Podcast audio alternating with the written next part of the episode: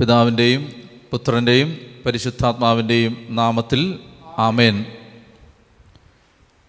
പരിശുദ്ധ അമ്മയുടെ മാധ്യസ്ഥം നമ്മുടെ ഈ വചന പഠനത്തിന് വേണ്ടി നമുക്ക് യാചിച്ച് പ്രാർത്ഥിക്കാം. കൃപ നിറഞ്ഞ മറിയമേ നിനക്ക് സമാധാനം. നമ്മുടെ കർത്താവ് നിന്നോടുകൂടെ നീ സ്ത്രീകളിൽ അനുഗ്രഹിക്കപ്പെട്ടവളാവുന്നു. നിന്റെ ഉദരഫലമായി നമ്മുടെ കർത്താവ് വിശമിശിക വാഴ്ത്തപ്പെട്ടവനാവുന്നു. പരിശുദ്ധ മറിയമേ തമ്പുരാന്റെ അമ്മേ പാപികളായ ഞങ്ങൾക്ക് വേണ്ടി ഇപ്പോഴും എപ്പോഴും ഞങ്ങളുടെ മരണസമയത്തും തമ്പുരാനോട് അപേക്ഷിച്ചു കൊരണമേ ആമേൻ. പിതാവിനും പുത്രനും പരിശുദ്ധാത്മാവിനും സ്തുതി. ഹല്ലേ ലുയാ ഹല്ലേ ലുയാ നമ്മൾ മർക്കോസിന്റെ സുവിശേഷ പഠനത്തിലാണ് ഏഴാമത്തെ അധ്യായം നമ്മൾ കഴിഞ്ഞ എപ്പിസോഡിൽ അവസാനിപ്പിച്ചു. മർക്കോസിന്റെ സുവിശേഷത്തിന്റെ എട്ടാം അധ്യായത്തിന്റെ ആരംഭ വാക്യങ്ങൾ ഈശോ അപ്പം വർദ്ധിപ്പിക്കുന്ന സംഭവമാണ്. നമ്മൾ ഇതുവരെ കണ്ട ഭാഗത്ത് ഒരു പ്രാവശ്യം അപ്പം വർദ്ധിപ്പിക്കുന്ന ഒരു രംഗം നമ്മൾ വ്യാഖ്യാനിച്ചതാണ്. ഓൾറെഡി നമ്മളത് കണ്ടതാണ്. അപ്പോൾ വീണ്ടും എന്തിനാണ് ഈ അപ്പം വർദ്ധിപ്പിക്കുന്ന സംഭവം എന്നതിനെക്കുറിച്ച് നമുക്ക് സംശയം ഉണ്ടാവാം. അല്ലെങ്കിൽ എന്തിനാണ് രണ്ട് തവണ ഒരേ കാര്യം ഈശോ ചെയ്തത്? അതിനുള്ള ഉത്തരം നമുക്ക് ഈ ഭാഗത്ത് നിന്ന് കർത്താവിന്റെ ആത്മാവ് തരും. അതുപോലെ തന്നെ നേരത്തെ അപ്പം വർദ്ധിപ്പിച്ചതിൽ നിന്ന് കുറച്ച് വ്യത്യാസങ്ങളുണ്ട് ഇവിടെ. ഉദാഹരണത്തിന് അഞ്ചപ്പമാണ് അന്ന് അവരുടെ കയ്യിലുണ്ടായിരുന്നു നേരത്തെ അപ്പം വർദ്ധിപ്പിച്ച സമയത്തുണ്ടായിരുന്നു ഇവിടെ ഏഴപ്പമാണ്. അതുപോലെ തന്നെ മനുഷ്യർ ഏതാണ്ട് നാലായിരത്തോളം ആളുകളാണ്. അവിടെ അയ്യായിരത്തോളം പുരുഷന്മാരാണ്. ഇനി ബാക്കി വന്നത് ഏഴ് കുട്ട നിറയാണ് ഇവിടെ ശേഖരിക്കുന്നത്. അവിടെ പന്ത്രണ്ട് കുട്ട നിറയാണ്.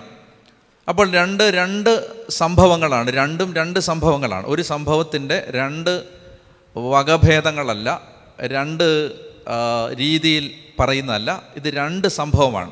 രണ്ടും ഡിസ്റ്റിങ്റ്റീവായ സംഭവങ്ങളാണ്. മറ്റൊരു പഴയ നിയമത്തിൽ നിന്ന് ഒരു ഉദാഹരണം പറഞ്ഞാൽ പാറമേൽ അടിച്ച് വെള്ളം വരുന്നു പാറയോട് കൽപ്പിച്ച് വെള്ളം വരുന്നു. മോശ മരുഭൂമിയിൽ ജനത്തെ കൊണ്ടുപോകുമ്പോൾ. ചില ആളുകൾ ഇത് രണ്ടും ഒരു സംഭവമാണെന്ന് പറയുന്നത് കേട്ടിട്ടുണ്ട്. രണ്ടും ഒരു സംഭവമല്ല. അത് നമ്മളെ വചനം പഠിച്ച് വ്യാഖ്യാനിച്ച് വരുമ്പോഴാണ് രണ്ട് രണ്ട് സംഭവമാണ്. എന്തിനാണ് രണ്ടാമതും ഇത് ആവർത്തിക്കപ്പെട്ടത് എന്നതിന്റെ ഉത്തരം അവിടെ നമുക്ക് കിട്ടും. അത് വലിയ വെളിപാടുകളിലേക്ക് നമ്മൾ സംഖ്യയുടെ പുസ്തകം പഠിച്ചപ്പോൾ നിങ്ങൾ ഓർക്കുന്നുണ്ടെങ്കിൽ വലിയ വെളിപാടുകളാണ് അവിടെ നമുക്ക് കിട്ടുന്നത്. രണ്ടാമത് അപ്പം വർദ്ധിപ്പിക്കുമ്പോൾ. പരിശുദ്ധാത്മ അഭിഷേകത്തെക്കുറിച്ചുള്ള വെളിപ്പെടുത്തലാണ് ഈ രണ്ടാമത്തെ ഈ പ്രാവശ്യം വെള്ളം പാറയിലടിച്ച് വെള്ളം വരുന്ന ആ സംഭവത്തിൽ നിന്ന് കിട്ടുന്നത്. അത് നമ്മൾ നേരത്തെ ചർച്ച ചെയ്തതാണ് ഞാൻ അതിലേക്ക് കടക്കുന്നില്ല. ഞാൻ പറയുന്നത് ഒരുപോലെയുള്ള സംഭവങ്ങൾ ബൈബിളിൽ പലതവണ ആവർത്തിക്കപ്പെട്ടാൽ അത് ഒരു സംഭവമാണെന്ന് വിചാരിക്കരുത്. രണ്ട് സംഭവങ്ങളായിരിക്കും അത്. ആ രണ്ട് സംഭവങ്ങളിലൂടെ പരിശുദ്ധാത്മാവ് സംസാരിക്കുന്നുണ്ട്. ഈ ദൈവോചനത്തെ സംബന്ധിച്ച് നമ്മൾ മനസ്സിലാക്കേണ്ടത് ലോകത്തെ മറ്റ് ഒരു പുസ്തകവും വ്യാഖ്യാനിക്കുന്നത് പോലെ നമ്മളിതിനെ വ്യാഖ്യാനിക്കാൻ പാടില്ല. മറിച്ച് ഈ ബൈബിളിന്റെ പ്രത്യേകത അത് ദൈവവചനമാണ് അത് പരിശുദ്ധാത്മാവാണ് എഴുതിയത്. അതുകൊണ്ട് ഓരോ ഒരു കോമയിൽ പോലും കർത്താവിന്റെ ആത്മാവ് വെളിപ്പെടുത്തലുകൾ വെച്ചിട്ടുണ്ട്. ഈ യശയ്യ പ്രവചനത്തിൽ ഇങ്ങനെ പ്രവാചകൻ പറയുന്നുണ്ട് കർത്താവിന്റെ വചനത്തിൽ കണ്ടുപിടിച്ച് വായിക്കണം. അങ്ങനെ പറയുന്നുണ്ട്. അതായത് നമ്മൾ സാധാരണ ഒരു പുസ്തകം വായിക്കുന്നത് പോലെ ഈ ദൈവവചനം വായിക്കാൻ പാടില്ല. അത് എല്ലാ കാര്യത്തിനും കർത്താവ് വിശദീകരണം വചനത്തിൽ തന്നെ തരുന്നുണ്ട്. നമുക്കൊന്ന് വായിക്കാം അത്. ഏഷ്യ മുപ്പത്തിനാല്. ഏഷ്യ മുപ്പത്തിനാലിന്റെ പതിനാറും പതിനാറാമത്തെ വാക്യം. ഏഷ്യ മുപ്പത്തിനാല് പതിനാറ്. ഇങ്ങനെയാണത്. കർത്താവിന്റെ ഗ്രന്ഥത്തിൽ കണ്ടുപിടിച്ച് വായിക്കുക. യേശയ്യ മുപ്പത്തിനാല് പതിനാറ്. കർത്താവിന്റെ ഗ്രന്ഥത്തിൽ കണ്ടോ? കർത്താവിന്റെ ഗ്രന്ഥം ബൈബിളിൽ കണ്ടുപിടിച്ച് വായിക്കണം. മനസ്സിലായോ? എന്നിട്ട് പറയാണ് ഇവയിലൊന്നും കാണാതിരിക്കുകയില്ല. കണ്ടോ? കർത്താവിന്റെ ഗ്രന്ഥത്തിൽ കാണാതെ പോവില്ല. ഉണ്ടവിടെ. കണ്ടുപിടിച്ച് വായിക്കണം. എന്നിട്ട് അവിടെ പറയുകയാണ് ഒന്നിനും ഇണയില്ലാതിരിക്കുകയില്ല. എന്ന് പറഞ്ഞാൽ എന്താ? അതായത് ഒരു വചനത്തിന്റെ വ്യാഖ്യാനം മറ്റൊരിടത്ത് കിടപ്പുണ്ട്. അത് കർത്താവിന്റെ വചനത്തെ കണ്ടുപിടിച്ച് വായിക്കണം. ഇപ്പോൾ ഒരു കാര്യം ഉദാ- ഉദാഹരണത്തിന് ദൈവഭക്തന്റെ പ്രാർത്ഥന സ്വീകരിക്കപ്പെടും. അല്ലെ ദൈവഭക്തി ഇല്ലാത്തവന്റെ പ്രാർത്ഥന കേൾക്കപ്പെടുകയില്ല. ഇങ്ങനെ വാക്യം കിട്ടിയേ അപ്പോൾ ഉടനെ ദൈവഭക്തി ഇല്ലാത്തവന്റെ പ്രാർത്ഥന സ്വീകരിക്കപ്പെടുകയില്ല. എന്നാണ് ഒരു വചനം കിട്ടുന്നതെങ്കിൽ ചോദ്യം എന്താണ്? അടുത്ത ചോദ്യം എന്താണ് ദൈവഭക്തി? അപ്പോൾ ദൈവഭക്തന്റെ പ്രാർത്ഥന കേൾക്കപ്പെടില്ല. ഉടനെ അടുത്ത ചോദ്യം എന്താണ് ദൈവഭക്തി? ദൈവഭക്തിക്ക് നമ്മുടെ ഒരു വ്യാഖ്യാനം അല്ല കൊടുക്കേണ്ടത്. ദൈവഭക്തി എന്ന് പറഞ്ഞാൽ ദൈവത്തോടുള്ള ഭക്തി എന്ന് നമ്മൾ വിശദീകരിക്കല്ല എന്താണ് ദൈവഭക്തി എന്ന് ബൈബിളിൽ കിടപ്പുണ്ട്. ബൈബിളിൽ കിടക്കുന്ന എന്താണ് ദൈവഭക്തി? ദൈവഭക്തി എന്ന് പറഞ്ഞാൽ തിന്മയിൽ നിന്ന് അകന്നു നിൽക്കുന്നതാണ് ദൈവഭക്തി. കൃത്യമായിട്ട് അതിന്റെ ഇന്റർപ്രിട്ടേഷൻ ബൈബിളിൽ തന്നെ കിടപ്പുണ്ട്. മനസ്സിലാവുന്നുണ്ടോ? അപ്പോൾ ബൈബിൾ വ്യാഖ്യാനിക്കേണ്ട ഒരു രീതി ബൈബിൾ തന്നെ പറയുകയാണ്. കണ്ടുപിടിച്ച് വായിക്കണം. എല്ലാറ്റിനും ഇണയുണ്ട്.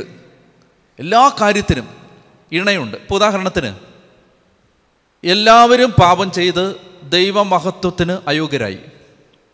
ഇത് റോമാലേഖനത്തിൽ മൂന്നാം അധ്യായത്തിൽ നമ്മൾ വായിക്കുന്നൊരു വാക്യമാണ്. എല്ലാവരും പാപം ചെയ്ത് ദൈവമഹത്വത്തിന് അയോഗ്യരായി. അപ്പോൾ എന്താണ് പാപം? ദൈവമഹത്വത്തിൽ നിന്ന് താഴെ പോകുന്നതാണ് പാപം. അടുത്ത ചോദ്യം എന്താണ് ദൈവമഹത്വം? എന്താണ് ദൈവമഹത്വം എന്നതിന് നമ്മുടെ തലയിൽ വരുന്ന ഒരാശയം മറുപടിയായിട്ട് പറയരുത്. എന്താ ദൈവമഹത്വം? അത് ബൈബിളിൽ കിടപ്പുണ്ട്. അത് യോഹന്നാൻ ഒന്ന് പന്ത്രണ്ടിൽ കിടപ്പുണ്ട്. പതിനാലിൽ കിടപ്പുണ്ട്. എന്താണ്? വചനം മാംസമായി നമ്മുടെ ഇടയിൽ വസിച്ചു. അവന്റെ മഹത്വം നമ്മൾ ദർശിച്ചു. കൃപയും സത്യവും നിറഞ്ഞതും പിതാവിന്റെ ഏകജാതന്റേതുമായ മഹത്വം. അവിടെ എന്താ പറയുന്നത്? എന്താണ് ദൈവമഹത്വം? ദൈവമഹത്വം സമം യേശു ക്രിസ്തു അപ്പോൾ റോമർ മൂന്നിൽ പറയുന്ന വാക്യത്തിന്റെ പാപത്തിന്റെ വ്യാഖ്യാനം ദൈവമഹത്വം എന്താണെന്ന് പറഞ്ഞാലേ കിട്ടും. അത് ഞാൻ പറയുന്നത് അത് റിലേറ്റ് ചെയ്ത് റിലേറ്റ് ചെയ്ത് പോകണം ഇപ്പം നമ്മൾ ഒരു വചനവും സ്വന്തം വ്യാഖ്യാനം അതാണ് ബൈബിൾ പറയുന്നത് വിശുദ്ധ ലിഖിതങ്ങൾ ആരുടെയും സ്വന്തമായ വ്യാഖ്യാനത്തിനുള്ളതല്ല. നമ്മുടെ തലേ തോന്നുന്ന ഒരു വ്യാഖ്യാനം കൊടുക്കരുത്. മറിച്ച് ഇതിനകത്ത് തന്നെ ഇതിന് ഉത്തരം കിടപ്പുണ്ട്. ഇതാണ് ബൈബിൾ വായിക്കുന്ന ഒരു ആളുടെ ജോലി എന്താണ്? കണ്ടുപിടിക്കണം. ഇതെവിടെയാണ് കിടക്കുന്നതെന്ന്? അത് നിരന്തരമായ വായന കൊണ്ടാണ് കിട്ടത് അത് ഡിക്ഷണറി വെച്ച് കിട്ടില്ല. ഗൂഗിളിൽ സെർച്ച് ചെയ്താലും കിട്ടില്ല. അതിങ്ങനെ കണ്ടിന്യൂസ് വായിച്ചുകൊണ്ടിരിക്കണം. ബൈബിൾ വായിച്ചുകൊണ്ടിരിക്കുമ്പോൾ അവിടെ കിട്ടും. അപ്പോൾ നമുക്ക് മനസ്സിലായി നമ്മൾ അന്വേഷിച്ചുകൊണ്ടിരുന്ന സാധനത്തിന് ഉത്തരം എന്താ കിടക്കുന്നു? ബൈബിളിൽ കണ്ടുപിടിച്ച് വായിക്കണം. എന്നിട്ട് അടുത്ത വാക്യം എന്താ അറിയാം? കർത്താവിന്റെ ഗ്രന്ഥത്തിൽ കണ്ടുപിടിച്ച് വായിക്കുക. ഇവയിലൊന്നും കാണാതിരിക്കുകയില്ല. ഒന്നിനും ഇണയില്ലാതിരിക്കുകയില്ല. അടുത്ത വാക്യം എന്തെന്നാൽ കർത്താവിന്റെ അധരങ്ങൾ കൽപ്പിക്കുകയും അവിടുത്തെ ആത്മാവ് അവയെ ഒരുമിച്ച് കൂട്ടുകയും ചെയ്തു. ദൈവവചനത്തെ ആരാ ഒരുമിച്ച് കൂട്ടിയേ? കർത്താവിന്റെ ആത്മാവ്. കർത്താവ് കൽപ്പിച്ചതിനെ ഒരുമിച്ചൊരു ഗ്രന്ഥമാക്കി കുത്തിക്കെട്ടി തന്നത് അല്ലെങ്കിൽ ഈ ലിഖിത കർത്താക്കളിലൂടെ ഇത് എഴുതിയ ആളുകളിലൂടെ ലേഖനകർത്താക്കളിലൂടെ കർത്താവിന്റെ ആത്മാവാണ് ഒരു ഗ്രന്ഥമായിട്ട് തന്നത്. മനസ്സിലാവുന്നില്ലേ? ഞാൻ സാഹിത്യം പഠിപ്പിച്ചുകൊണ്ടിരുന്ന ഒരാളാണ്. നമ്മൾ സാഹിത്യ പുസ്തകം പഠിപ്പിക്കുമ്പോൾ ഏറ്റവും വലിയ പഠിപ്പിക്കുമ്പോൾ ഈ പഠിപ്പിക്കുന്ന അധ്യാപകന്റെ ഏറ്റവും വലിയ ബുദ്ധിമുട്ട് എന്തെന്നറിയാം ഈ ഗ്രന്ഥകർത്താവ് എന്താണ് ഉദ്ദേശിച്ചത്? ഇപ്പോൾ ഒരാളൊരു കവിത എഴുതിയാൽ ആ കവിത എന്താണ് ഈ എഴുത്തുകാരൻ ഈ കവി ഉദ്ദേശിച്ച എന്താണ്? അത് ആദ്യം കണ്ടുപിടിക്കണം. പിന്നീട് ഇതിനെന്താണ് നമ്മുടെ നാളിൽ ഈ സമകാലിക വ്യാഖ്യാനം എന്താണ്? അത് കണ്ടുപിടിക്കണം. അപ്പോൾ ഇതൊരു അധ്യാപകന്റെ ടാസ്ക്കാണ്. പലപ്പോഴും നമുക്ക് ഈ കവികളും കഥാകൃത്തുക്കളും ഒക്കെ ഉദ്ദേശിച്ചത് പെട്ടെന്ന് തന്നെ കിട്ടും. അപ്പോൾ അവരൊരു നോവൽ എഴുതിയാൽ ആ നോവലിൽ ആദ്യത്തെ അധ്യായം മുതൽ അവസാനത്തെ അധ്യായം വരെ ഗ്രന്ഥകർത്താവിന്റെ മനസ്സിൽ ഒരു കൃത്യമായ കണക്ഷനുണ്ട് അപ്പോൾ നമുക്ക് ആദ്യത്തെ പേജിൽ ചില കാര്യങ്ങൾ വായിച്ചത് മനസ്സിലായില്ലെങ്കിൽ ലാസ്റ്റ് പേജിൽ അതിന് ഉത്തരം കിട്ടും. കാരണം അയാൾ ഒരു ഒരാളാണ് അത് കൺസീവ് ചെയ്തത്. ഒരാളാണ് അത് എഴുതിയത്. ഷേക്സ്പിയർ എഴുതിയതിന്റെ ഉത്തരം ബൈറണ് തരാൻ പറ്റില്ല. ബൈറൺ എഴുതിയതിന്റെ ഉത്തരം ഓ ഹെൻറിക്ക് തരാൻ പറ്റില്ല. ഓ ഹെൻറി എഴുതിയതിന്റെ ഉത്തരം ഓസ്കാർ വൈൽഡിന് തരാൻ പറ്റില്ല. പക്ഷേ മത്തായി എഴുതിയതിന്റെ ഉത്തരം മാർക്കോസിന് തരാൻ പറ്റും. പൗലോസ് എഴുതിയതിന്റെ ഉത്തരം പത്രോസിന് തരാൻ പറ്റും. കാരണം ഇവർ രണ്ട് വ്യക്തികളാണെങ്കിലും ഇത് എഴുതിയത് പരിശുദ്ധാത്മാവാണ്. പരിശുദ്ധാത്മാവാണ് ഉൽപ്പത്തി മുതൽ വെളിപാട് വരെയുള്ള എഴുപത്തിമൂന്ന് പുസ്തകങ്ങൾ ഒറ്റ ഗ്രന്ഥമായി കൺസീവ് ചെയ്തത്. അതുകൊണ്ട് പരിശുദ്ധാത്മാവിന് എല്ലാറ്റിന്റെ ഉത്തരം ഈ ഗ്രന്ഥത്തിൽ എഴുതി വെച്ചിട്ടുണ്ട്. അതുകൊണ്ട് അത്രയും സീരിയസ് ആയിട്ട് വേണം നമ്മൾ ബൈബിളിനെ സമീപിക്കാൻ. പറഞ്ഞേ ഹാലേ ലുയാ ഹാലേ ലുയാ അപ്പം ഞാൻ പറഞ്ഞു വരുന്നത് വീണ്ടും ഒരു അപ്പം വർദ്ധിപ്പിക്കുന്ന സംഭവം കാണുമ്പോൾ ഉടനെ ചിന്തിക്കരുത്. ഇത് നേരത്തെ നമ്മൾ വായിച്ചാണല്ലോ അതുകൊണ്ട് ഇത് വിട്ടേക്കാന്ന് വിചാരിക്കരുത്. ആ ഇത് ഇത് ഇതല്ലേ നേരത്തെ വന്നത്. അത് സ്കിപ്പ് ചെയ്യരുത്. കാരണം ഇതിനകത്ത് വേറൊരു കാര്യമാണ് പറയാൻ പോകുന്നത്. അപ്പോൾ നമുക്കിനി അത് കാണാം. എട്ടാം അധ്യായം മർക്കൂസിന്റെ സുവിശേഷം എട്ടാമത്തെ അധ്യായത്തിന്റെ ഒന്ന് മുതൽ. ആ ദിവസങ്ങളിൽ വീണ്ടും ഒരു വലിയ ജനാവലി ഒന്നിച്ചുകൂടി. അവർക്ക് ഭക്ഷിക്കാൻ ഒന്നും ഉണ്ടായിരുന്നില്ല. അവൻ ശിഷ്യന്മാരെ വിളിച്ചു പറഞ്ഞു ഈ ജനക്കൂട്ടത്തോട് എനിക്ക് അനുകമ്പ തോന്നുന്നു. ഇവർ മൂന്ന് ദിവസമായി എന്നോടുകൂടെയാണ് അവർക്ക് ഭക്ഷിക്കാനൊന്നുമില്ല. അവരെ വിശപ്പോടെ വീട്ടിലേക്ക് പറഞ്ഞയച്ചാൽ വഴിയിൽ തളർന്നു വീണേക്കാം. ചിലർ ദൂരെ നിന്ന് വന്നവരാണ്. ശിഷ്യന്മാർ അവനോട് ചോദിച്ചു ഈ വിജനസ്ഥലത്ത് ഇവർക്കെല്ലാം അപ്പം കൊടുക്കുന്നത് എങ്ങനെ? അവൻ ചോദിച്ചു നിങ്ങളുടെ പക്കൽ എത്ര അപ്പമുണ്ട്? ഏഴ് എന്നവർ പറഞ്ഞു. അവൻ ജനക്കൂട്ടത്തോട് നിലത്തിരിക്കാൻ ആജ്ഞാപിച്ചു. പിന്നീട് അവൻ ആ ഏഴപ്പം എടുത്ത് കൃതജ്ഞതാ സ്തോത്രം ചെയ്ത് മുറിച്ച് ജനങ്ങൾക്ക് വിളമ്പാൻ ശിഷ്യന്മാരെ ഏൽപ്പിച്ചു. അവർ അത് ജനങ്ങൾക്ക് വിളമ്പി. കുറേ ചെറിയ മത്സ്യങ്ങളും അവരുടെ പക്കലുണ്ടായിരുന്നു. അവൻ അവയും ആശീർവദിച്ച് വിളമ്പാൻ ശിഷ്യന്മാരെ ഏൽപ്പിച്ചു. ജനം ഭക്ഷിച്ച് തൃപ്തരായി. ശേഷിച്ച കഷണങ്ങൾ ഏഴ് കുട്ട നിറയെ അവർ ശേഖരിച്ചു. ഭക്ഷിച്ചവർ ഏകദേശം നാലായിരം പേരുണ്ടായിരുന്നു. അവൻ അവരെ പറഞ്ഞയച്ചതിന് ശേഷം ശിഷ്യന്മാരോടൊപ്പം ഒരു വഞ്ചിയിൽ കയറി ദൽമാനൂത്ത പ്രദേശത്തേക്ക് പോയി. അപ്പോൾ ഈ ഒരു യൂണിറ്റ് പെട്ടെന്ന് നമ്മൾ കാണാൻ പോവാണ്. അതായത് ഈശോ നേരത്തെ അപ്പം വർദ്ധിപ്പിച്ചത് ആറാം അധ്യായത്തിൽ അപ്പം വർദ്ധിപ്പിച്ചത് ഇസ്രായേലിന്റെ ടെറിറ്ററിക്കകത്താണ് അതായത് യഹൂദരുടെ നടുവിലാണ്. തിരഞ്ഞെടുക്കപ്പെട്ട ജനത്തിന്റെ മുമ്പിലാണ് അപ്പം വർദ്ധിപ്പിച്ചത്. ഇപ്പോൾ നമ്മൾ കഴിഞ്ഞ എപ്പിസോഡിൽ കണ്ടു ഈശോ ഇപ്പോൾ നിൽക്കുന്നത് ദക്കോപ്പോളീസിലാണ്. ടൈർ പ്രദേശത്താണ്. വിജാതീയരുടെ ദേശത്താണ്. ഈ അപ്പം വർദ്ധിപ്പിക്കുന്നത് വിജാതീയർക്ക് വേണ്ടിയിട്ടാണ്. ഇതാണ് ഇതിന്റെ വ്യത്യാസം. ഒന്നാമത്തെ വ്യത്യാസം. അതായത് നേരത്തെ കർത്താവ് അപ്പം വർദ്ധിപ്പിച്ചത് യഹൂദർക്ക് വേണ്ടിയാണ്. യഹൂദരുടെ ടെറിറ്ററിക്കകത്താണ് അവിടെ യഹൂദർ മാത്രമേ ഉണ്ടായിരുന്നുള്ളൂ. ഇവിടെ ഇപ്പോൾ വിജാതീയ പ്രദേശത്താണ് ഈ അപ്പം വർദ്ധിപ്പിക്കുന്നത്. ഇവിടെ വിജാതീയർ മാത്രമേ ഉള്ളൂ. അപ്പോൾ എന്തിനാണ് രണ്ടാമത് അപ്പം വർദ്ധിപ്പിക്കുന്നത്? അപ്പത്തെക്കുറിച്ച് പ്രബോധിപ്പിച്ചുകൊണ്ടിരിക്കുന്ന ബ്രെഡ് സെക്ഷനിലാണ് നമ്മൾ. ആറ് മുപ്പത് മുതൽ എട്ടാം അധ്യായത്തിന്റെ മുപ്പത്തി എട്ട് വരെയുള്ള വാക്യങ്ങൾ ബ്രെഡ് സെക്ഷനാണ്. അപ്പത്തെക്കുറിച്ച് പതിനേഴ് തവണയാണ് ഇവിടെ അപ്പം എന്ന വാക്ക് ഉപയോഗിക്കുന്നത്.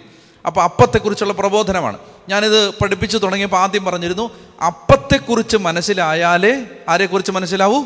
യേശുവിനെക്കുറിച്ച് മനസ്സിലാവൂ. അപ്പത്തെക്കുറിച്ചുള്ള പ്രബോധനം ഗ്രഹിച്ചാലേ യേശുവിനെക്കുറിച്ചുള്ള പ്രബോധനം യേശു ആരാണ് എന്ന് മനസ്സിലാവും. If you understand the significance of the bread you will understand the identity of Jesus യേശുവിന്റെ ഐഡന്റിറ്റി യേശു ആരാ? എന്ന് മനസ്സിലാവാൻ അപ്പത്തെക്കുറിച്ച് പഠിപ്പിക്കുകയാണ്. അപ്പത്തെക്കുറിച്ച് വിവിധ ഭാഗങ്ങളിൽ ഈ അപ്പം വന്നു കഴിഞ്ഞു ഇവിടെ. ഒന്ന് അപ്പം വർദ്ധിപ്പിച്ച സംഭവം രണ്ടാമത് കൈ കഴുകാതെ ഭക്ഷണം അപ്പം കൈ കഴുകാതെ ഭക്ഷണം കഴിക്കുന്ന സംഭവം പിന്നീട് വീണ്ടും താഴോട്ട് വരുമ്പോൾ മക്കളുടെ അപ്പം എടുത്ത് നായ്ക്കൾക്ക് കൊടുക്കില്ല എന്ന് പറയുന്ന സംഭവം. അപ്പോൾ അതല്ല ഇതിന് അനേക തവണ ഇവിടെ അപ്പം ആവർത്തിക്കപ്പെട്ടുകൊണ്ടിരിക്കുകയാണ്. അപ്പോൾ ഇവിടെ ഈ ബ്രെഡ് സെക്ഷനിൽ കർത്താവ് അവതരിപ്പിക്കാൻ ശ്രമിക്കുന്നത് എന്താണ്? നമ്മൾ കണ്ടതാണത് ഞാൻ ദൈവമാണ്. അപ്പത്തെക്കുറിച്ചുള്ള പ്രബോധനം അതാണ്. ഇവിടെ പറയുന്നുണ്ട് അപ്പത്തെക്കുറിച്ച് അവർ ഗ്രഹിച്ചിരുന്നില്ല. അപ്പോൾ അപ്പത്തെക്കുറിച്ച് ഗ്രഹിച്ചിരുന്നില്ല എന്ന് പറഞ്ഞാൽ അതിന്റെ അർത്ഥം എന്താണ്? യേശു ദൈവമാണെന്ന് അവർക്ക് ഇതുവരെയും മനസ്സിലായിട്ടില്ല. അപ്പോൾ യഹൂദന്മാരുടെ മുമ്പിൽ കർത്താവ് വെളിപ്പെടുത്തി ഞാൻ ദൈവമാണ്. അത് അപ്പത്തെക്കുറിച്ച് ഈ അപ്പം വർദ്ധിപ്പിച്ചുകൊണ്ടാണ് അത് വെളിപ്പെടുത്തുന്നത്. അതൊക്കെ നമ്മൾ വിശദീകരിച്ച കാര്യങ്ങളാണ്. വിജാതീയരുടെ മുമ്പിൽ. അതിന് തൊട്ട് മുമ്പാണ് സീറോ ഫിനിഷ്യൻ സ്ത്രീയെ അതുപോലെ തന്നെ വിജാതീയരുടെ ദേശത്തൊരു ബദ്ധരനും ഊമനുമായവനൊക്കെ സുഖപ്പെടുത്തിക്കൊണ്ട് കർത്താവ് ഈശോമിശിക പറയുകയാണ് ഞാൻ യഹൂദരുടെ മാത്രം ദൈവമല്ല വിജാതീയരുടെയും ദൈവമാണ്. വിജാതീയർക്കും ഞാൻ ഈ അപ്പം കൊടുക്കും. ഈ വിശുദ്ധ കുർബാന വിജാതീയർക്കും ഉള്ളതാണ്. അതാണ് തൊട്ട് മുമ്പത്തെ ഭാഗം നിങ്ങളുടെ മനസ്സിലുണ്ടെങ്കിൽ സീറോ ഫിനീഷ്യൻ സ്ത്രീ അവരുടെ വിശ്വാസത്തിലൂടെ തിരഞ്ഞെടുക്കപ്പെട്ടവരുടെ ഭാഗമായി മാറി അവൾക്ക് കാൽ കീഴിൽ കസേരയുടെ കീഴിൽ വീഴുന്ന അപ്പമല്ല അവൾക്ക് വേണ്ടി ഒരു വിരുന്ന് വിളമ്പാൻ പോവാണിപ്പോൾ മക്കളാക്കി മാറ്റുകയാണ്. അപ്പോൾ വിജാതീയരുടെ മുമ്പിൽ കർത്താവ് താൻ ദൈവമാണെന്ന് തെളിയിക്കുകയാണ്. അതാണ് ഇവിടുത്തെ ഒരർത്ഥം. ഇനി അടുത്തത് ഇവിടെ കർത്താവ് അപ്പം വർദ്ധിപ്പിക്കാനായിട്ട് ഞാൻ എല്ലാം വായിച്ച് ഓരോ വാക്യമായിട്ട് വിശദീകരിക്കുന്നില്ല. മറിച്ച് ഇതിന്റെ ഒരു ജനറലായ ഒരു അർത്ഥം പറഞ്ഞു പോവാണ്. ഇവിടെ അപ്പം വർദ്ധിപ്പിക്കാനായിട്ട് കർത്താവ് രണ്ട് പ്രേരണയാണ് ഈശോയ്ക്ക്. എന്തൊക്കെയാണ്? അവൻ ശിഷ്യന്മാരെ വിളിച്ച് പറഞ്ഞു അവർക്ക് ഈ മൂന്ന് ദിവസമായിട്ട് ഇവർ എന്നോട് കൂടെയാണ്. അവർക്ക് ഭക്ഷിക്കാനൊന്നുമില്ല അവർ തളർന്നു വീണേക്കാം. അപ്പോൾ ഒന്ന് ഇവർക്ക് വിശപ്പുണ്ട്. രണ്ട് ഇവർ തളർന്നു വീഴാൻ സാധ്യതയുണ്ട്. ഇതെല്ലാം കുർബാനയുമായി ബന്ധപ്പെട്ട പ്രബോധനമാണെന്ന് ഞാൻ പറഞ്ഞിരുന്നു. അതായത് ആത്മീയ വിശപ്പ് അതുപോലെ തന്നെ ആത്മീയ തളർച്ച ഇത് മാറ്റുന്ന ദിവ്യ ഔഷധമാണ് വിശുദ്ധ കുർബാന. നമ്മൾ മനസ്സിലാക്കേണ്ടത് അതാണ്. അതായത് നമുക്കൊരു ആത്മീയ മരവിപ്പുണ്ടെങ്കിൽ നമുക്കൊരു ആത്മീയ മടുപ്പുണ്ടെങ്കിൽ അത് വിട്ടുമാറാനുള്ള ഏറ്റവും വലിയ ഔഷധം എന്താണ്? വിശുദ്ധ കുർബാനയുടെ മുമ്പിൽ ഇരിക്കുക. അത് ആ അവിടെ നിന്ന് ശരിക്കും പറഞ്ഞാൽ ജീവനുള്ള ദൈവം ജീവനുള്ള ദൈവത്തിന്റെ ജീവൻ നമ്മിലേക്ക് ഒഴുകും. അത് ഈശോ പഠിപ്പിക്കുകയാണ് ഇവിടെ. ഇവർ തളർന്നു വീഴാൻ സാധ്യതയുണ്ട്. ഇവരുടെ ജീവിതത്തിൽ ഇവർ വിശന്ന് മരിച്ചു പോകാൻ സാധ്യതയുണ്ട്. അതുകൊണ്ട് കർത്താവ് അപ്പം വർദ്ധിപ്പിക്കുകയാണ്. എമ്മാവൂസിലേക്ക് പോയി ശിഷ്യന്മാരുടെ രംഗം ഒന്ന് ഓർത്ത് നോക്കുക.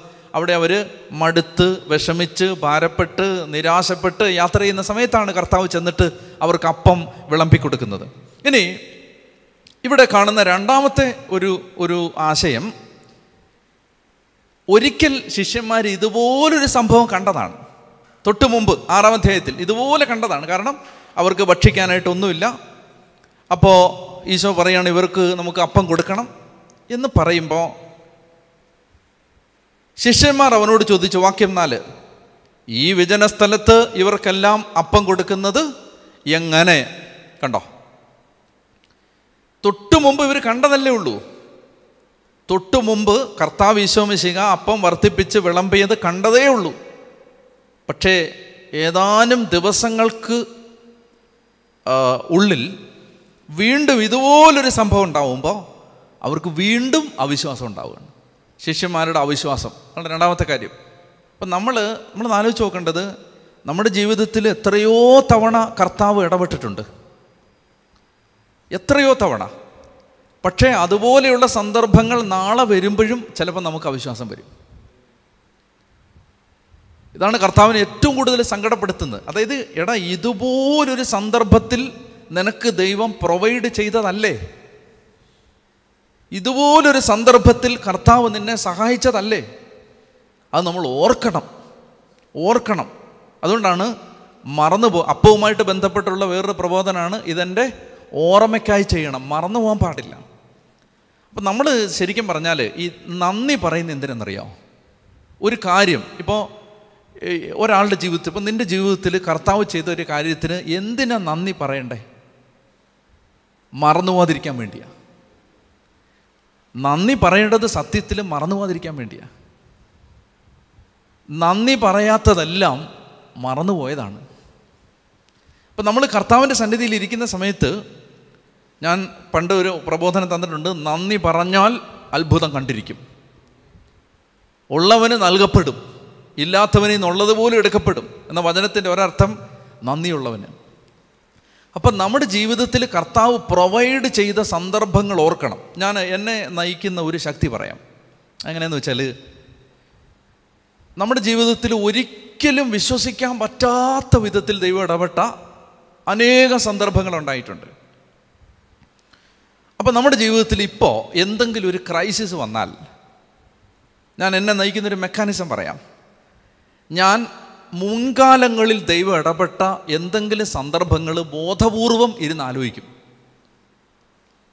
അതായത് നമ്മൾ ഒരിക്കലും ഒരു വഴി തുറക്കപ്പെടില്ല എന്ന് വിചാരിച്ച സമയത്ത് ദൈവം പ്രവർത്തിച്ച സാഹചര്യങ്ങൾ ഞാൻ ഓർക്കും. അതായത് നമ്മുടെ അടുത്തൊക്കെ ശരിക്കും പറഞ്ഞാൽ പലപ്പോഴും ഹോപ്പ്ലെസ് എന്ന് തോന്നുന്ന കേസുകൾ എത്തും മനസ്സിലായില്ലേ? അതായത് ചില ആളുകൾ നിങ്ങൾക്ക് ഞാൻ പറയുമ്പോൾ മനസ്സിലാവും. ചില ആളുകൾ നമുക്ക് ചിലപ്പോൾ "ഓ, ഇത് നമുക്കൊന്നും ചെയ്യാൻ പറ്റത്തില്ല എന്ന് നമുക്ക് തോന്നും. ഹോപ്പ്ലെസ് ആണെന്ന് തോന്നും. പക്ഷേ ആ സന്ദർഭത്തിലും ചിലപ്പോൾ വിശ്വാസം കുറഞ്ഞു പോകുന്നു എന്ന് തോന്നുമ്പോൾ ഞാൻ ഓർക്കുന്നത് ഇതിനേക്കാൾ ഹോപ്പ്ലെസ് രക്ഷപ്പെട്ട സന്ദർഭങ്ങളുണ്ട്. അല്ലെങ്കിൽ നമ്മുടെ തന്നെ ജീവിതത്തിൽ ഭയങ്കര ക്രൈസിസുകൾ വന്നപ്പോൾ നമ്മൾ തീർന്നു എന്ന് നമ്മൾ വിചാരിച്ചിട്ടുണ്ട്. തീർന്നു. ഇവിടം കൊണ്ട് നമ്മൾ തീർന്നു. പക്ഷെ അവിടെയും കർത്താവിന്റെ കരം വെളിപ്പെട്ട് വന്ന അനുഭവങ്ങൾ നമ്മുടെ മനസ്സിലുണ്ട്. മറന്നു പോരുത് ഇത് കർത്താവിന്റെ സന്നിധിയിലിരിക്കുമ്പോൾ ഓർത്ത് ഓർത്ത് ഓർത്ത് നന്ദി പറയണം. ദൈവമേ നീ നടത്തിയ വഴികൾ ജനറൽ സ്റ്റേറ്റ്മെന്റുകൾ പോരാ കേട്ടോ. പൊതുവായിട്ട് ഇങ്ങനെ പറഞ്ഞ് പോരാ. കർത്താവ് എന്നെ ഒത്തിരി നീ സഹായം. അങ്ങനെയല്ല. ഓരോ സന്ദർഭവും പറയണം. അഞ്ച് പൈസ എടുക്കാനില്ലാതിരുന്ന സമയത്ത് നീ കൊണ്ടുവന്ന് ഞാൻ ഓർക്കുന്നുണ്ട് ഉറങ്ങുക ഞാൻ കിടന്ന്. ഒരാൾ വന്ന് വിളിച്ച് എഴുന്നേപ്പിച്ച് പൈസ തന്നിട്ട് തിരിച്ചു പോയി എന്നിട്ട് പറഞ്ഞ് പാങ്ങോട് മിലിറ്ററി ക്യാമ്പിൽ നിന്ന് വരികയാണ്. ലഞ്ച് ബ്രേക്കിന് വന്നാണ്. പെട്ടെന്ന് തിരിച്ചു കയറണം. ഇത് തരാൻ വേണ്ടി വന്നാണ്. ഇന്ന് തന്നില്ല നടക്കില്ല എന്ന് പറഞ്ഞ് തന്നിട്ട് പോയ ഒരു സന്ദർഭമുണ്ട് മേളിൽ താമസിക്കുന്ന സമയത്ത്. ഒരിക്കലും വിശ്വസിക്കാൻ പറ്റില്ല. കണ്ടിട്ടില്ല കേട്ടിട്ടില്ല അറിയത്തില്ല എവിടാന്ന് അറിയാൻ പാടില്ല. ഒരു മനുഷ്യൻ.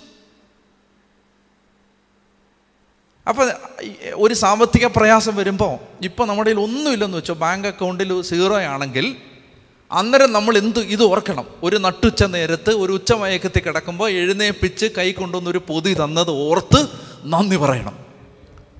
പറഞ്ഞു ഹാലേ ലുയാ ഹാലേ ലുയാ അപ്പോൾ ഇതാണ് പറയുന്നത്. പക്ഷേ ശിഷ്യന്മാർ നമ്മളെ പോലാണ്. അവർ തൊട്ട് മുമ്പ് ഇത് കണ്ടതേ ഉള്ളൂ. പക്ഷെ മറന്നുപോകും. എന്നിട്ട് പുതിയ സെറ്റ് പുതിയ ക്രൈസിസ് വരുമ്പോൾ അയ്യോ എന്നാ ചെയ്യും? എങ്ങനെ അപ്പം കൊടുക്കും? ഇതിനെങ്ങനെ അതിജീവിക്കും? എന്നാലോചിക്കും. അതാണ് രണ്ടാമത്തെ കാര്യം. മൂന്നാമത്തെ കാര്യം ഇവിടെ ബാക്കി കാര്യങ്ങൾ വിശദീകരിച്ചായിട്ട് ഞാൻ അതിലേക്ക് കിടക്കുന്നില്ല. വ്യത്യാസങ്ങൾ മാത്രം പറയുന്നുള്ളൂ. മൂന്നാമത്തെ കാര്യം ഇവിടെ അവൻ ചോദിച്ചു നിങ്ങളുടെ പക്കൽ എത്ര അപ്പമുണ്ട്? ഏഴ് എന്നവർ മറുപടി പറഞ്ഞു. ആ ഏഴ് അതുപോലെ തന്നെ എത്ര കുട്ട അപ്പമാണ് ബാക്കി വരുന്നത്? ഏഴ് കുട്ട നിറയെ അപ്പമാണ്. ഈ ഏഴിന് ഒരു സിഗ്നിഫിക്കൻസ് ഉണ്ട്. അതെന്താണെന്ന് വെച്ചാൽ വായിച്ചു. അപ്പസ്തോല പ്രവർത്തനം പതിമൂന്നാമത്തെ അധ്യായത്തിന്റെ പത്തൊൻപതാമത്തെ വാക്യം. അപ്പസ്തോല പ്രവർത്തനം പതിമൂന്നാം അധ്യായത്തിന്റെ പത്തൊൻപതാമത്തെ വാക്യം. വേഗം വായിക്കാം. അപ്പസ്തോല പ്രവർത്തനം പതിമൂന്ന് പത്തൊൻപത്. കാനാൻ ദേശത്ത് വച്ച് ഏഴ് ജാതികളെ നശിപ്പിച്ചതിന് ശേഷം അവരുടെ ഭൂമി ഇസ്രായേൽക്കാർക്ക് അവകാശമായിട്ട് കൊടുത്തു. ഇതിപ്പോൾ എവിടെ നിൽക്കുന്നേ? വിജാതീയരുടെ സ്ഥലത്തല്ലേ? ഏഴ് വിജാതീയ ജനതകളെയാണ് കാനാനിൽ നിന്ന് പുറത്താക്കിയിട്ട് ഇസ്രായേലിന് അവകാശം കൊടുത്തത്. ഇപ്പോൾ വിജാതീയരുടെ ടോട്ടൽ നമ്പർ എത്രയാണ്? ഏഴ് ജാതികൾ ഏഴ് ജനതകൾ ഏഴ് നേഷൻസ് ഏഴ് ജനവിഭാഗങ്ങൾ. അതാണ് അവരെ പുറത്താക്കിയിട്ടാണ് ഇസ്രായേൽക്കാർക്ക് അവകാശം കൊടുക്കുന്നത്. വേറെ റെഫറൻസും ഉണ്ട്. നിയമാവർത്തനം ഏഴാമത്തെ ഒന്നാം വാക്യം. പിന്നെ വായിച്ചാൽ മതി. നിയമാവർത്തനം ഏഴാമത്തെയും ഒന്നാം വാക്യം. ഏഴ് ജനതകളുടെ സ്ഥലമായിരുന്നു കാനാൻ. ഏഴ് വിജാതീയ ജനതകൾ. കണ്ടോ? വിജാതീയരുടെ സ്ഥലത്തല്ലേ ഇത് വർദ്ധിപ്പിക്കുന്നത്? വിജാതീയരോടുള്ള ഒരു പ്രബോധനമാണിത്. അതിനാണ് ഈ ഏഴ് നമ്പർ. ഏഴ് കൂട്ടം നിറയെ ബാക്കി വന്നു എന്നൊക്കെ പറയുന്നത്. മറ്റൊന്ന് ഈ ഏഴ് എല്ലാ വിജാതീയരെയും സൂചിപ്പിക്കുന്നതോടൊപ്പം തന്നെ നാലായിരം പേരുണ്ടായിരുന്നു എന്നാണ് പറയുന്നത് ഭക്ഷിച്ചവർ. ഈ നാലായിരത്തിന്റെ സിഗ്നിഫിക്കൻസ് എന്താണ്? അതായത് പ്രപഞ്ചത്തിന്റെ നാല് കോണുകളെയും അത് സൂചിപ്പിക്കുന്നു എന്നൊരു വ്യാഖ്യാനമുണ്ട്. ഈ നാല് നാലായിരം. അതായത് നാല് ദിക്കുകൾ നാല് കോണുകൾ നാല് ദിശകൾ. അതെന്തിനെന്ന് വെച്ചാൽ കർത്താവ് പറയുകയാണ് ഈ അപ്പം. ആരാണ് ഈ അപ്പം ശരിക്കും? ഞാൻ സ്വർഗത്തിൽ നിന്നിറങ്ങിയ ജീവനുള്ള അപ്പമാണ്. അപ്പം ഈ ആരാണ് ഈ അപ്പം? ഈ ഈശോ കൊടുക്കുന്ന അപ്പം ആരാണ്? ഈശോയെ തന്നെയാണ്. ഈശോ പറയാണ് ഈ അപ്പം ഞാൻ കുറച്ച് ദിവസം മുമ്പ് യഹൂദരുടെ നഗരത്തിൽ വെച്ച് യഹൂദരുടെ മരുഭൂമിയിൽ വെച്ച് യഹൂദരുടെ സ്ഥലത്ത് വെച്ച് കൊടുത്തപ്പോൾ നിങ്ങൾ വിചാരിക്കും ഞാൻ യഹൂദർക്ക് വേണ്ടി മാത്രമുള്ള ആളാണെന്ന്. അല്ല ഞാൻ എല്ലാ ജനതകൾക്കും വേണ്ടിയുള്ള അപ്പമാണ്. എല്ലാ ജനതകൾക്കും വേണ്ടിയുള്ള ദിവ്യകാരുണ്യ അപ്പമാണ് ഞാൻ. അത് കർത്താവ് ഈശോയുടെ സുവിശേഷത്തിന്റെ ആ ഇന്റർനാഷണൽ സ്കോപ്പ് അത് എല്ലാവർക്കും വേണ്ടിയുള്ള രക്ഷ. അതിനെ സൂചിപ്പിക്കുന്നു എന്നാണ് അതിനെക്കുറിച്ച് പറയുന്നത്. ഉറക്കെ പറഞ്ഞേ ഹാലേ ലുയാ ഹാലേ ലുയാ നമുക്ക് കണ്ണുകൾ അടച്ച് പ്രാർത്ഥിക്കാം. ഈ ഭാഗം ഞാൻ കൂടുതൽ വിശദാംശങ്ങളിലേക്ക് ഇത് പോകേണ്ട ആവശ്യമില്ല ഇവിടെ. കാരണം നമ്മളിത് ഈ അപ്പം വർദ്ധിപ്പിക്കുന്ന സംഭവം വിശദീകരിച്ചതാണ്. പക്ഷേ ഇത് വ്യത്യാസമുണ്ട്. ആ വ്യത്യാസം മാത്രമാണ് ഞാൻ പറഞ്ഞത്. ഒന്നാമത്തെ കാര്യം നമ്മൾ സമാന ഇത് ഇത് ഇതിനകത്ത് ഏറ്റവും പ്രധാനപ്പെട്ട കാര്യം ഇത് വിജാതീയരിലേക്ക് യേശുവിന്റെ രക്ഷ കടന്നു ചെല്ലുന്നു. എന്തിനാണ് ഇങ്ങനെയൊക്കെ കർത്താവ് പഠിപ്പിക്കുന്നത്? അതായത് ഒറ്റയടിക്ക് പറഞ്ഞാൽ ഇത് മനസ്സിലാവില്ല ആർക്കും. യഹൂദനോട് പറഞ്ഞാൽ മനസ്സിലാവൂ? വിജാതീയരുടെയും ദൈവമാണ് നിങ്ങൾ ആരാധിക്കുന്ന അബ്രഹാമിന്റെ ദൈവം എന്ന് പറഞ്ഞാൽ അവർ സമ്മതിക്കുമോ സമ്മതിക്കില്ല. അതുകൊണ്ട് പടിപടി പടിപടിയായിട്ട് അടയാളങ്ങളിലൂടെ പ്രതീകങ്ങളിലൂടെ വാക്കുകളിലൂടെ പ്രബോധനങ്ങളിലൂടെ ഇതിങ്ങനെ പഠിപ്പിച്ച് പഠിപ്പിച്ച് പഠിപ്പിച്ച് കൊണ്ടുവരികയാണ്. കണ്ണുകളടച്ച് പ്രാർത്ഥിക്കാൻ കർത്താവേ. ഈ വചനത്തിലൂടെ അങ്ങ് ഞങ്ങളോട് സംസാരിക്കുന്നതിന് ഞങ്ങൾ അങ്ങേക്ക് നന്ദി പറയുന്നു. രക്ഷ ലോകാതിർത്തിയോളം എത്തുന്നതിന് ജനതകളുടെ പ്രകാശമായി അവിടുന്ന് അയച്ച പുത്രനായ യേശുവിനെ കർത്താവേ എല്ലാ ജനതകൾക്കും വേണ്ടിയുള്ള രക്ഷയെ ഞങ്ങളുടെ ഹൃദയം തുറന്ന് സ്വീകരിക്കാനും എല്ലാവരോടും പങ്കുവെക്കാനുമുള്ള കൃപാവരം ഞങ്ങൾക്ക് തരണേന്ന് ഞങ്ങൾ പ്രാർത്ഥിക്കുന്നു. പിതാവിന്റെയും പുത്രന്റെയും പരിശുദ്ധാത്മാവിന്റെയും നാമത്തിൽ ആമേൻ.